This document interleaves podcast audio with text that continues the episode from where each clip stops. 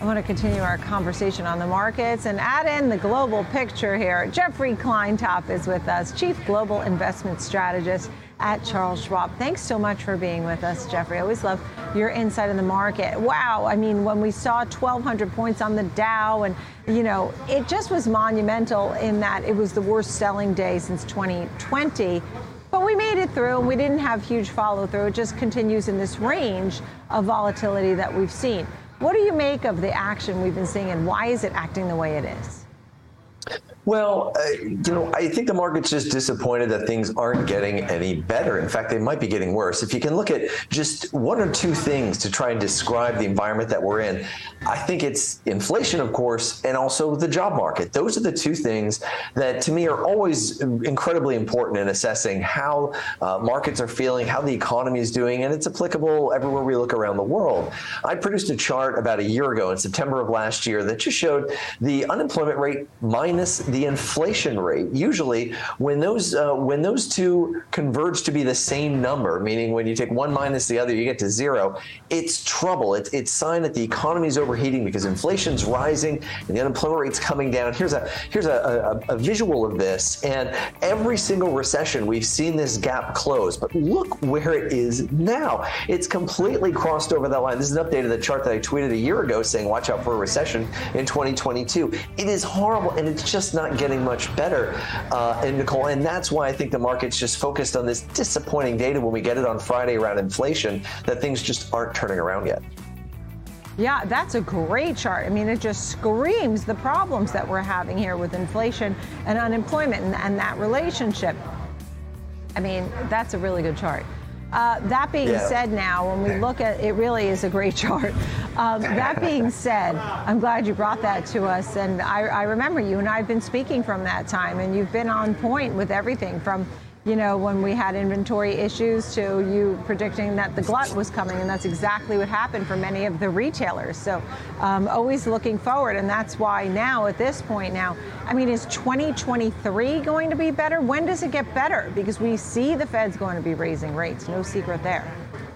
Yeah, that's the right question. So to me, it, it all boils down to the pace of inflation, which, not to overgeneralize, but I think comes down to one thing, and that's housing. The cost of housing, it makes up 40% of the CPI in the US and a huge chunk of the CPI around the world. And it's not going down, it's going up even as home prices are now falling. The problem is there are very few countries that actually include home prices in their measurement of inflation. They've got a chart here. It's busy, but let me explain. Those, those black dots are the percent of inflation that comes from housing. So pretty high generally.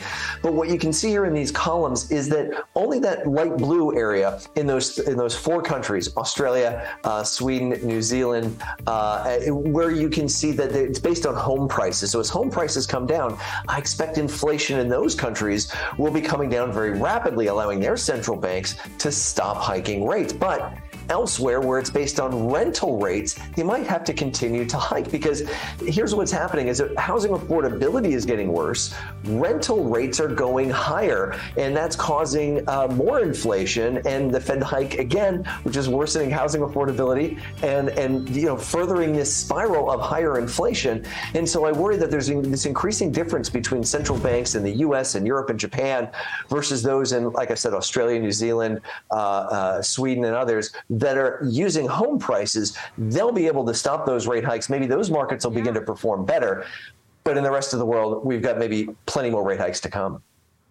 That was a great chart, too, because it really tells the story. Here at home, housing prices have already started to come down. And, you know, how much more can we cut out? It's honestly, I mean, I, I don't mean to make it so simplistic, but when you go on a diet and you've already cut out all the Kit Kats, but you're still not losing weight, what else you get? It's, it's like, what else can I do?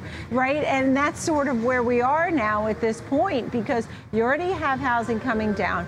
You have gasoline falling for well over a month, I mean, almost two months now, um, where it's been more, I guess, more affordable than it was. But we still have mm-hmm. inflation in food and, and, as you said, rent and things that people are doing, travel, um, medical services.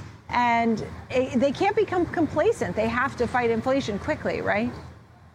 Yeah, that's right. And so we can be optimistic in somewhat that we've seen commodity prices come down, goods prices are starting to fall. The latest CPI report showed things like cl- clothing is really not seeing much in the way of inflation the last couple of months.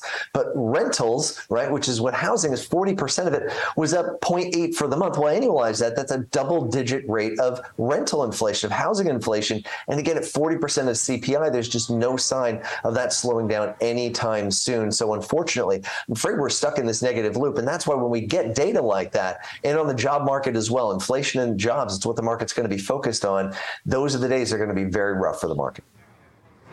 So, what are we missing here? I mean, I think the dollar is an important story to have the dollar at these elevated levels, 20 year highs against certain currencies. Um, that's problematic too, right? Well, it can be, yeah. When the dollar goes up like this, it's a sign that the market is moving away from risk assets and financing growth and investment and moving into cash, essentially holding treasuries.